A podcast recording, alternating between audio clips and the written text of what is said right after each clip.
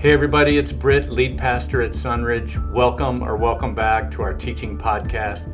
You know, we are on a mission here at Sunridge to help people find and follow Jesus. We believe in the good news that Jesus welcomes all, regardless of how far you feel from God. That means we're a great starting point to explore Christianity or to sink your spiritual roots deep as a devoted Jesus follower.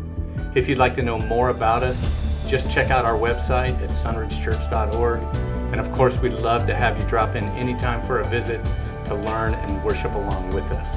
And now, here's our teaching for this week. Good morning, Sunridge. Hey, if you're uh, joining us right here on our campus, you guys can sit down now. Now stand up. Now sit down. No. if you're uh, if you're joining us here on campus or online, I just want to say I hope you had a great Thanksgiving, and welcome to Sunridge. Uh, if you're a guest here today, and you don't know who I am, you should count yourself fortunate. But I do serve the church here as the lead pastor, and uh, hopefully, I'm not the first one, especially if you're here right now, to, to welcome you to Sunridge. Um, as you've just heard, Stephanie loves this church, so you will as well, I'm sure. Um, so, a lot, a lot, of you might not be familiar with this uh, term, deconstruction. I wonder how many of you you're familiar with that in the Christian sense, not just taking things apart, but um, it's, if you're not familiar with it, it, it's used to describe when someone who's been a Christian for some time uh, starts to deconstruct or dismantle beliefs that they've had or traditions that they've held as part of their faith. Sometimes they rethink those beliefs and uh, they start to question uh, traditional authority structures that they see in the church community and uh, often are uh, put off or start to rethink some of the authoritative voices that uh, speak for God in their day and time. And so, you know, broadly speaking, there's kind of like two categories of deconstruction with two different outcomes. Number one, there's a deconstruction that means abandoning your faith altogether. And someone who deconstructs in this way, they ultimately reject faith. They either become an atheist or an agnostic or a none, if you're familiar with that term, not N U N, but N O N E. No, no affiliation with any uh, religious community. That is, by the way, the fastest growing religious group in America today. And uh, it's, it's, it's, that use of the word uh, that you'll most often hear uh, in media or in theological circles. That kind of deconstruction leads to deconversion. And so it's, it's more like a demolition of faith. It's like a wrecking ball came through faith and totally took it down. And Paul writes about people that were deconstructing. I'm pretty sure they didn't use that word in the first century, but he's, he talks about them as they, they have not chosen to hold on to faith in a good conscience. They, instead, they reject that previous understanding of faith and so have suffered shipwreck, Paul says, with, with their faith. You might be sitting here today or watching us online and you're kind of in that process, or maybe you've gone through it and you're, you're still hanging on or you've stepped back, but that's one way people deconstruct. For others, deconstruction doesn't mean losing your faith altogether. But for this person, after they've dismantled some beliefs or, or uh, their traditions or how they understand religious institutions, they start to rebuild their faith. So, this kind of deconstruction is more like a remodel. The foundation is the same, but the structure is updated. And that kind of deconstruction doesn't lead to walking away from faith, but rebuilding a new kind of faith and rethinking some of the things that that they previously believed. And I think that this section uh, that we're wrapping up today, that we've called Add to Your Faith, uh, it addresses the need, the actual need for the modern Christian to go through deconstruction, only in a positive and healthy way. And in this small section of scripture that we've been, you know, kind of like sitting in for the last seven weeks from Peter's second letter, as Stephanie just read the entire passage, Peter gives seven virtues that he says that we're to add to our faith. He says that we're to make every effort to do so. So let's look at those in review where we've been, okay? In verse 5, he said, For this very reason, make every effort to add to your faith goodness. And we describe goodness as an overall, just overall virtuousness, okay? And then he said, add to goodness knowledge. And we describe knowledge as being as gaining more and more understanding of who God is. And that happens by being in his word, connected to other believers, and processing uh, their thoughts on Scripture, and of course, our experiences, and, and serving actually grows us in our knowledge of faith. And then we talked about self control, which ironically is not so much about us taking more and more control of our lives personally, but obviously giving more control over to God in those, in those uh, times when we should not be in control. And Peter says to self control, add perseverance, which we talked about is to, to not quit, right? To, to continue to not be weary in doing good things. Because God will, if we stick with it, we will see a harvest. God promises that if we stick with our faith and we stick with God's way, we're, gonna, we're going to bear fruit. And then last week we talked about godliness. And we said that godliness is just reflecting who God is in the world today. It's not being morally self righteous, and um, it's, it's not being like just, just about love, which we're going to talk about love today. But it's really reflecting the true character of God in our world today. And because uh, these last two are related, we're going to take them together. It's in verse 7. To godliness, Peter says we're to add mutual affection, and to a mutual affection, love. So Peter has said in this part of his letter that faith alone saves, but faith alone is not enough to make a difference in us. Not in who we are, nor in how our faith impacts those around us. So, that kind of faith is just like, well, I just believe in God and that's enough for me. That kind of faith is not going to get us anywhere. It's going to get us into heaven, but it's not going to make a difference in our lives day in and day out. And that's why Peter says we're to add these virtues to our faith if we want a faith that is vibrant and effective. So, as we wrap up this last of our series, here's our main thought today, which we've been going with every week in this series as we tackled one of these virtues each time or each week. If you want a faith that is vibrant and fruitful, then add to your faith mutual affection and to mutual affection love. In this final message that we're going to take from Peter's second letter, I want to look at three things today. Number one, I want to talk about the last of these seven virtues mutual affection and love. I want to talk about what does that mean? Why are they, t- why are they two different? Why are they connected, as you'll see? And what's different about them? And then, secondly, I want to talk about how Peter has fit them into this list, where specifically where he's placed them in the list. And I want to look at a bigger picture of Scripture of, of why that may be happening. And then last, I want to zoom out for one last time on these seven virtues and how they affect our faith and how I think they speak to the current deconstruction that we see, in particular, many of our younger generation going through. I want to talk about how these seven virtues might affect what is happening today. So, number one, what are these last two virtues and what do they mean and what's the difference? You might be familiar with this, but if you're not, like you're going to learn something. There, there are at least four words in the Greek language to describe love, and they, they have nuances that we don't have in the English language. Number one, there's eros. This is in your notes, by the way, and that's romantic love. It's so it's the hubba hubba love. It's what Elvis had a burning hunk of. Okay, so that's eros. And then there's storge, which is family love, familial love. So it's love between like a parent and their children or their children, children to their parents. And then there's philia or phileo, which is means friend, brotherly love. That's why the city of Philadelphia, the city of brotherly love, is named or called Philadelphia. And in, um, in the NIV here, that this word, phileo, is translated mutual affection. We're going to see it's different in other places. And then last, there's agape love. How many of you have heard the word agape? How many of you have a bumper sticker that says agape? Okay.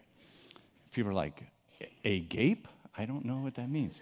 So most that that word is most often used in your New Testament to describe God's love. And here, the NIV translates it directly love. Here's how Peter uses these words. I'm going to put this up on the screen. He says, Add to your faith Philadelphia, and to Philadelphia, agape. Now, I'm not a Greek scholar, okay? So I don't want you to get any idea that that is, but I have great books, great resources. So there are examples in your Bible, in your New Testament, of phileo love, which Peter translates mutual affection, but in Romans 12:10, when Paul writes, "Be devoted to one another in phileo," even though it says love there, or in Hebrews 13:1, we're to keep on loving one another as brothers and sisters. Again, there's that brotherly love. Then there are examples of God's love or agape love, like in John 3:16, for God so loved the world. That's agape. that he gave his only uh, son, that whoever believes in him should not perish but have eternal life. Then Jesus in John 13, 34, a new command I give you love, agape, one another. As I've loved you, so you must love, agape each other. By this will all men know that you are my disciples if you love one another. Now, a lot has been made of the differences, the distinctions in these words. And then now there's some scholars that say we make too much of the difference. But in John 21, we see this distinction come into play in a conversation between Peter and Jesus. It's, it's following the resurrection of Jesus, and um, they're sitting down to have a meal. The, uh, the resurrected Christ is having a conversation with Peter around the fire, and this nuance between the different words come out. Uh, in John 21 15, when they had finished eating, Jesus said to Simon Peter, Simon, son of God, do you, do you agape me? Do you love me? More than these. And he said, Yes, Lord, you know that I love you phileo you. So this goes on, this, this interaction goes on three times. And the first two, Jesus says, Do you agape me? And Peter replies, Yes, Lord, you know that I phileo you. And then in the third question, Jesus says, asks, Do you phileo me? So he changed the word. And then Peter says, Lord, you know, you know that I phileo you. Now, it kind of looks like Jesus is asking Peter if he loves him, and Peter's replying, I like you a lot. Which I think, as I recall, that happened to me a lot in high school. so that was just a nice to know, not that part, but just the nuance between the words. And Peter covers all the bases, though, here in his second letter. We are to love one another with brotherly love, to have mutual affection for our brothers and sisters in Christ, and we are to love one another with God's unconditional love. And Peter says to add both to your faith. So how you doing? You feeling a lot of mutual affection for your brothers and sisters in Christ these days? Are you, are you sitting in a space where you can love people unconditionally? You say, Well, I'm really working on godliness right now. And, you know, I'm working on my self control and knowledge. Yeah, but are we showing mutual affection for each other? And are we loving one another with the same unconditional, sacrificial love that Jesus showed? That's important because these, the, the, the idea or the virtue of loving one another is so important to the Christian today. And for that, I want to talk about this question what about how the list is constructed? Sometimes you see lists or values in your New Testament, and they're put together as opposing lists. There's kind of a contrast that happens. There's the sins of the flesh and the fruit of the Spirit, Paul in Galatians. And then uh, James talks about the earthly wisdom that comes from below, but then godly wisdom that comes from heaven. So there's a contrast. I don't know if you've noticed this before, but love is often the culminating virtue in scripture lists of ethics or ideals or virtues. That is, in your New Testament, when we see Paul or others making lists for us, virtuous lists, the last quality is often love. It's like it's a pinnacle. It's something that's like the ultimate to shoot for. It's the big ending. It's the main thing. Like in Colossians 3, when Paul is describing what it is like to, like to have been a, a, a person that is not a Christian and then to convert to Christianity, the differences in our lives, he, exp- he explains it this way it's like taking off old dirty garment, garments and putting on the new clothing as a believer. In Colossians 3:12, he says, "Therefore, as God's chosen people, holy and dearly loved, Clothe yourselves, put these garments on compassion, kindness, humility, gentleness, and patience. Bear with each other and forgive one another. If any of you has a grievance against someone, forgive as the Lord forgave you. And then check it out in verse 14. And over all these virtues, put on love, which binds them all together in perfect unity. The picture here is like you have all these garments on, and then the thing that ties it all together is this this robe or a belt that you sash around and it snugs everything, it covers everything, it wraps it all together. Love is the virtue that wraps around every other virtue, and it connects each one of them. They are bound together by love. Or Paul puts it simply in his letter to the 1 Corinthians 13 13. And now these three things remain faith, hope, and love, but the greatest of these is love. So think about this passage through that lens, like this. When we think about the seven virtues that Peter lists, they're like stair steps that we begin with faith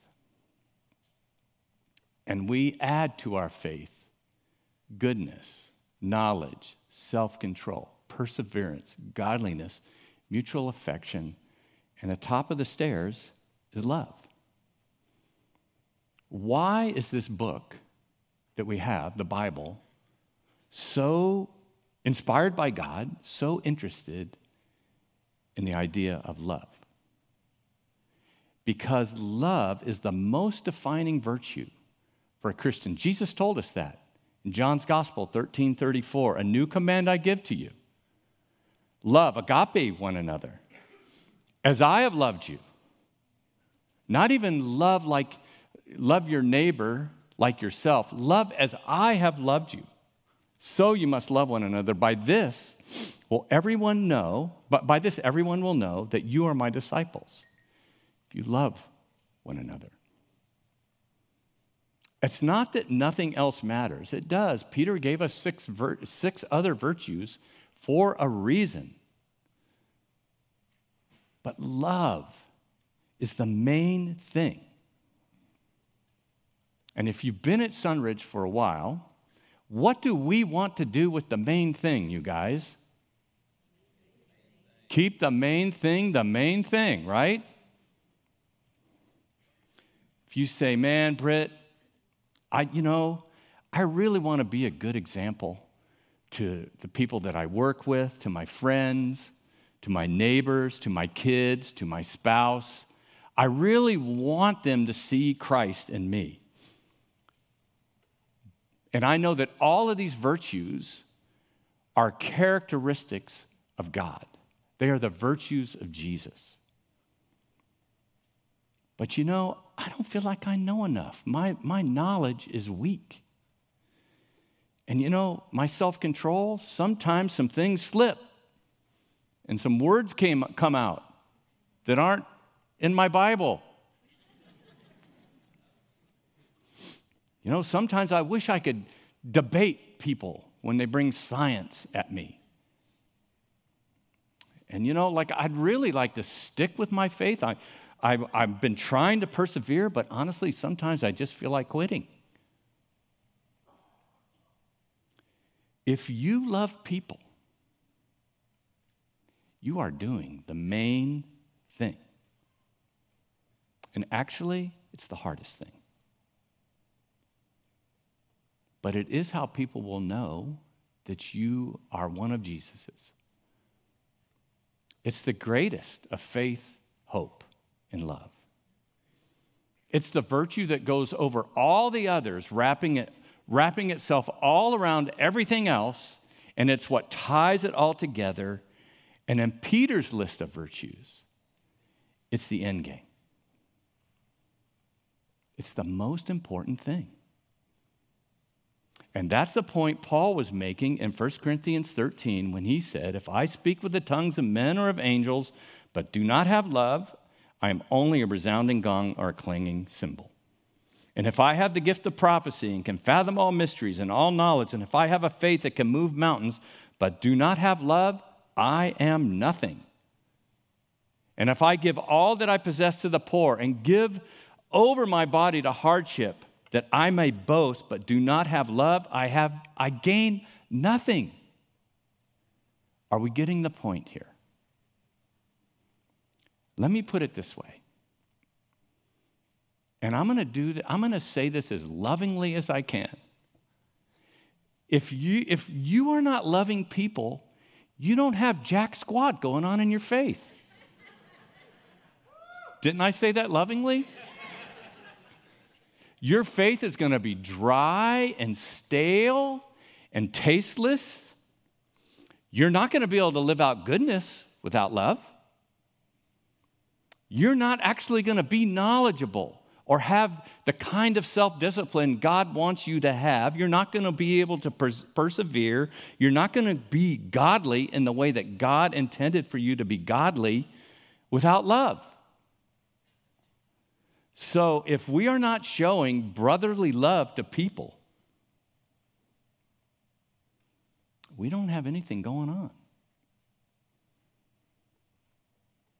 So, if you're going to try and pursue knowledge, be moral, be disciplined, but not love people, please stop telling people you're a Christian and peel the sticker off your back window and cover up your tattoos and burn all of your What Would Jesus Do t shirts because you're not helping,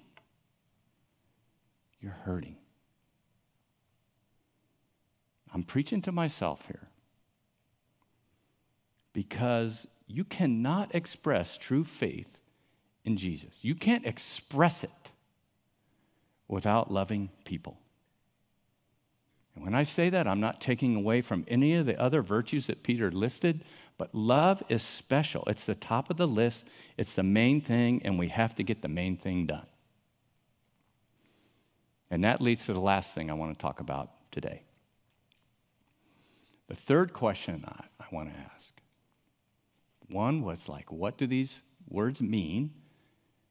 And then two was, where, why are they always at the end of the list? or mostly? And then, three, how does this list of seven virtues that we've been studying connect to the deconstruction and, or deconversion that we're seeing today? So, this part is for anyone that would say that they, they would say, five years ago I was a Christian, but now I wouldn't. This is for those of you who your faith feels flat and dry and you're, you, you just feel like you're going through the motions right now. And it might be why you feel so burned out and stale and unmotivated about your faith and you're just kind of over it. It might be why you've deconstructed your view on your relationship with your spouse. It might be why your marriage is rocky. It might be why keeping relationships is hard for you. S- sticking through bumps in your relationship is hard for you. This list of virtues might explain why you feel so negative all the time. Why just everything is bad news.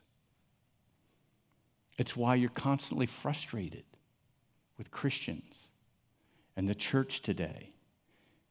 And it might very well be the reason why the church's witness is so powerless today the seven virtues that Peter gives us are a guide to deconstruction that leads to a more authentic and vibrant faith. They guide us. Remember at the, at the start of, the, of my talk today, I mentioned that deconstruction can have two very different outcomes. Number one, your faith can be utterly destroyed, dismantled, nothing but a, a, you know, the slab is even gone, and you walk away. It's just like a wrecking ball came through your life. And number two, the other outcome is deconstruction can lead to a newly remodeled faith. And I think this is how Peter can help us here. I'm trying to take what Peter is saying here and bring it into our day and time and what people are experiencing. In the podcast, uh, The Rise and Fall of Mars Hill, uh, specifically the episode Aftermath, which I recommend for anybody to listen to, Rise and Fall of Mars Hill, uh, theologian and author Paul Tripp said this we should all be deconstructing our faith. We better do it because our faith becomes a culture. Listen carefully to these words. Our faith becomes a culture, a culture so webbed into the purity of truth that it's hard to separate the two. And we better do some deconstructing, or we're going to find ourselves again and again in these sad places. And if you listen to that podcast and, the, and Tripp's full quote, it's clear that when he, when he says deconstruction, he is talking about a critical dismantling not of historic Orthodox Christian beliefs or rejecting the oversight of the New Testament endorsed faithful, faithful and godly and spiritual leaders, but he is talking about the influences upon it that distort and redefine faith in unbiblical and harmful ways. And in your notes, I provided three reasons that people uh, go through faith deconstruction. It's because they're questioning, number one, cultural ideologies that have contaminated their faith. Cultural ideologies that have contaminated their faith. Do you guys have a junk drawer in your office? Anyone have a junk drawer? How about in the kitchen? Junk drawer? Okay. Um, in case you don't know what the rest of us are doing with a lot of our stuff that we don't know what to do with, we throw it in that junk drawer right? Because it's there. It's like, should I throw it out? I don't know. So you throw it in there. And then eventually that drawer, you can't even close it, right?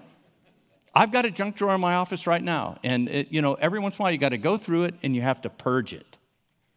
You have to go through and throw stuff out.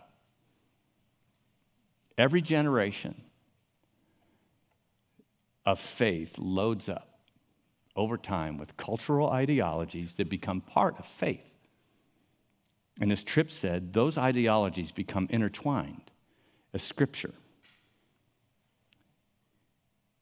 And it's like it's right before our eyes, and we can't see that that belief that we hold so dearly to is not supported in scripture. Deconstructing faith so that some of those cultural expectations can be purged from our faith is a good thing. It's like cleaning out your junk drawer. The second thing uh, that people who are going through deconstruction are questioning is doctrines and traditions.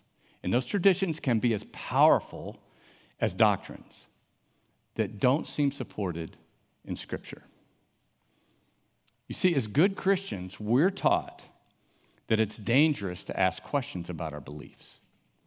And if anyone does, then we, kind of, we get uncomfortable.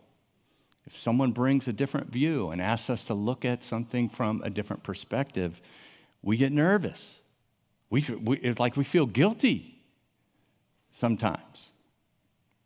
But you know, it can actually be healthy to go through occasional review of the things that we think that we believe because they do change.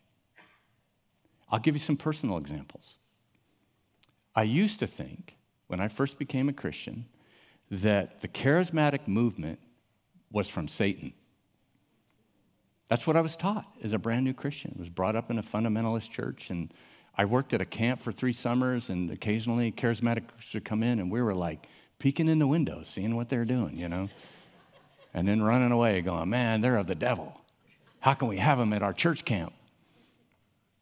I don't think that anymore, by the way. I used to think that the NIV Bible was suspicious. I was taught in the church that I became a Christian in that the King James Bible was something special. Now, I love the King James Bible. Almost every verse I have memorized is stuck in there in the King James. So when I start quoting scripture, it comes out with these and thous and heretofores and, you know, all kinds of weird language. And I, I can't relearn it. There's too much on the hard drive. I don't think that anymore. In fact, the NIV is it's my preferred version of the Bible.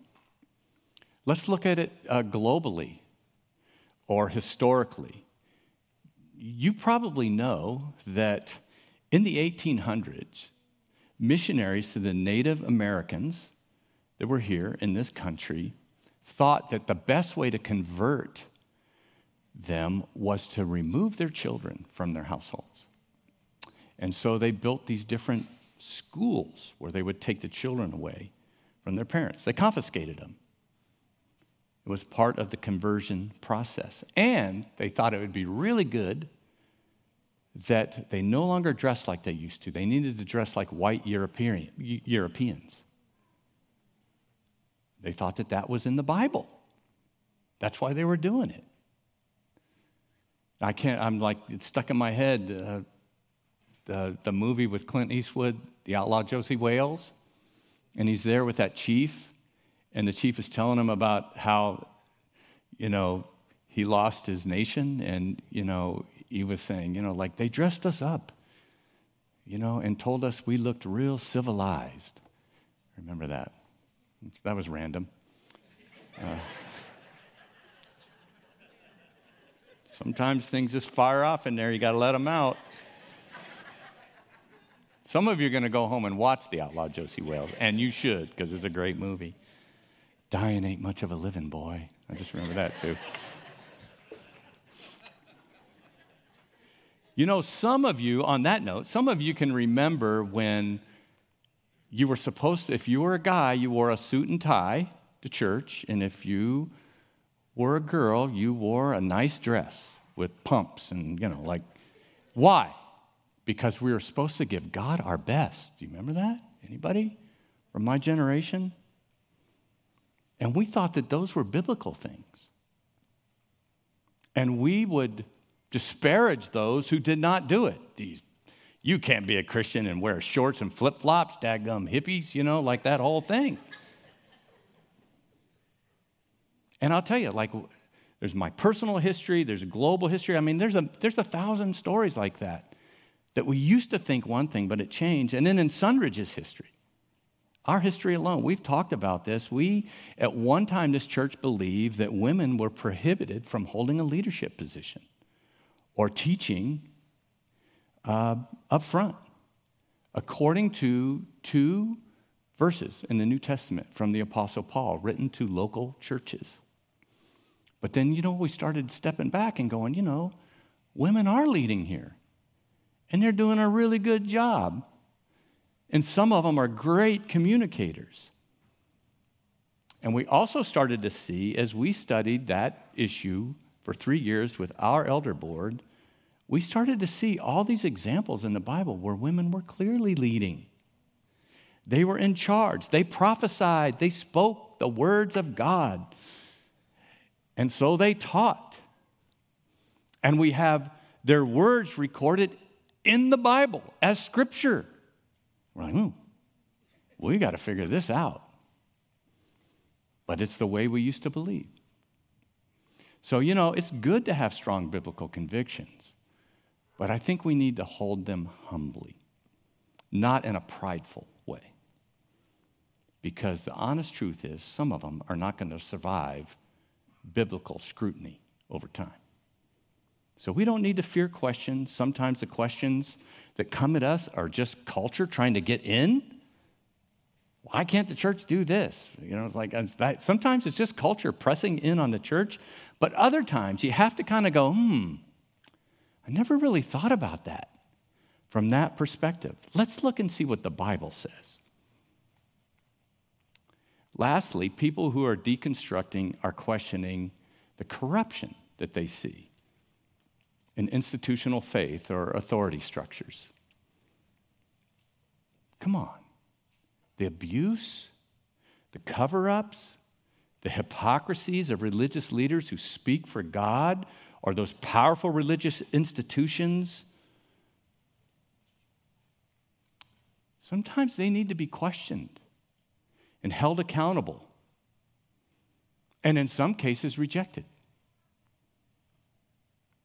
It is troubling to many, many Christians, especially those of our younger generation, how so many moral Christians today, moral, I'm putting in that in quotes, accept the blatant hypocrisy of Christian leaders today, some Christian leaders.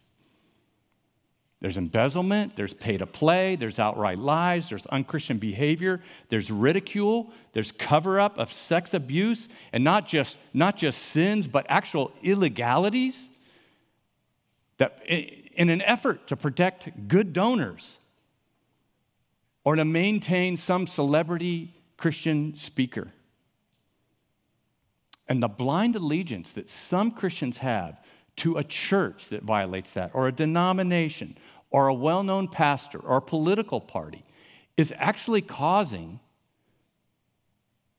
particularly young people to reject the church and abandon faith altogether because they cannot square the Christian beliefs that were handed to them with the hypocrisy that they see. And sadly, this is, you guys okay? Sadly, it's often precisely their orthodox posture of that, of that belief that is driving them to abandon the church because they're seeing such blatant hypocrisy and overlook.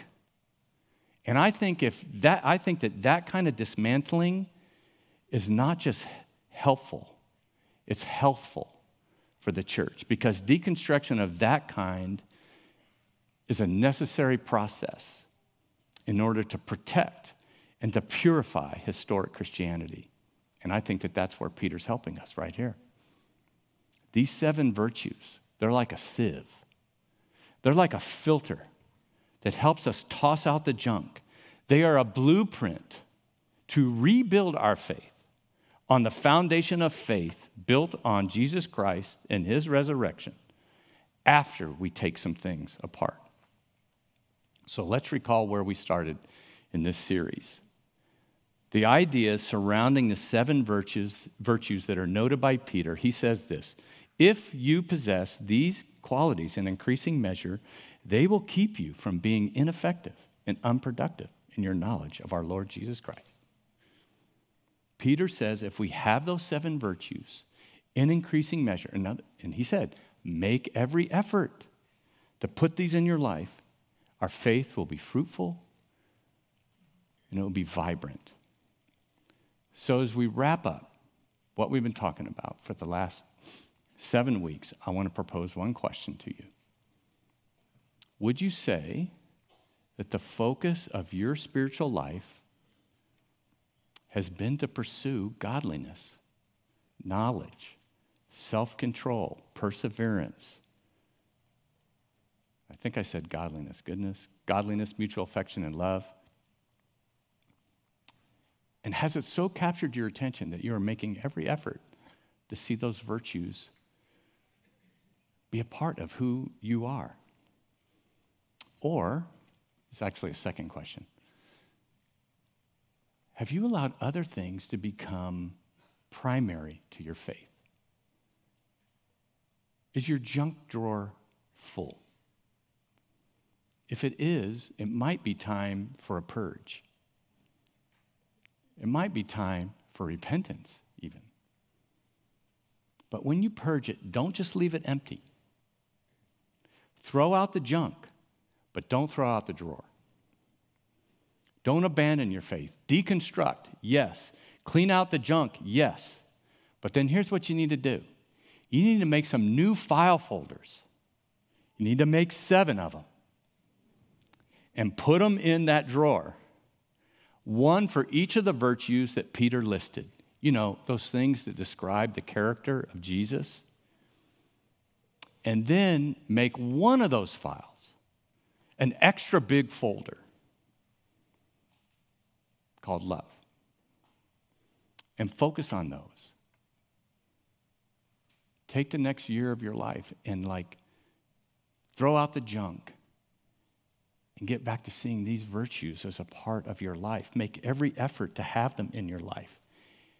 And I think it will blow us away the difference that it will make in us, in the people that are around us, in our families. That's what we need to do. Now, I know that some of you have been like, you've been traveling with us, but you're not really a church goer. Maybe, maybe you've never even gotten to deconstruction. You're kind of like standing on the edge of faith, and yet you have all these questions. And I want to remind you that these things that we're talking about, they're, they're not a self help program. They're not just like, I'm going to be a better human being. You will be. But they are the outflow of someone who's following Christ, who is following the true Jesus. And maybe you've seen a fake Jesus out there. Maybe, maybe you're seeing faith getting all cluttered up. But what, what I hope, if you've been with us over these seven weeks, I hope that we have a clearer picture of what real faith in Christ looks like. And I want to challenge you consider, to consider the gospel through that light, whatever other misconceptions you've experienced. Let's pray. Hey, everybody, it's Britt again. Thanks for listening. If you need something, if you have a question, or you'd just like us to pray for you, you can reach us through email info at sunridgechurch.org. We hope you'll listen in again next week, but in the meantime, keep helping people find and follow Jesus.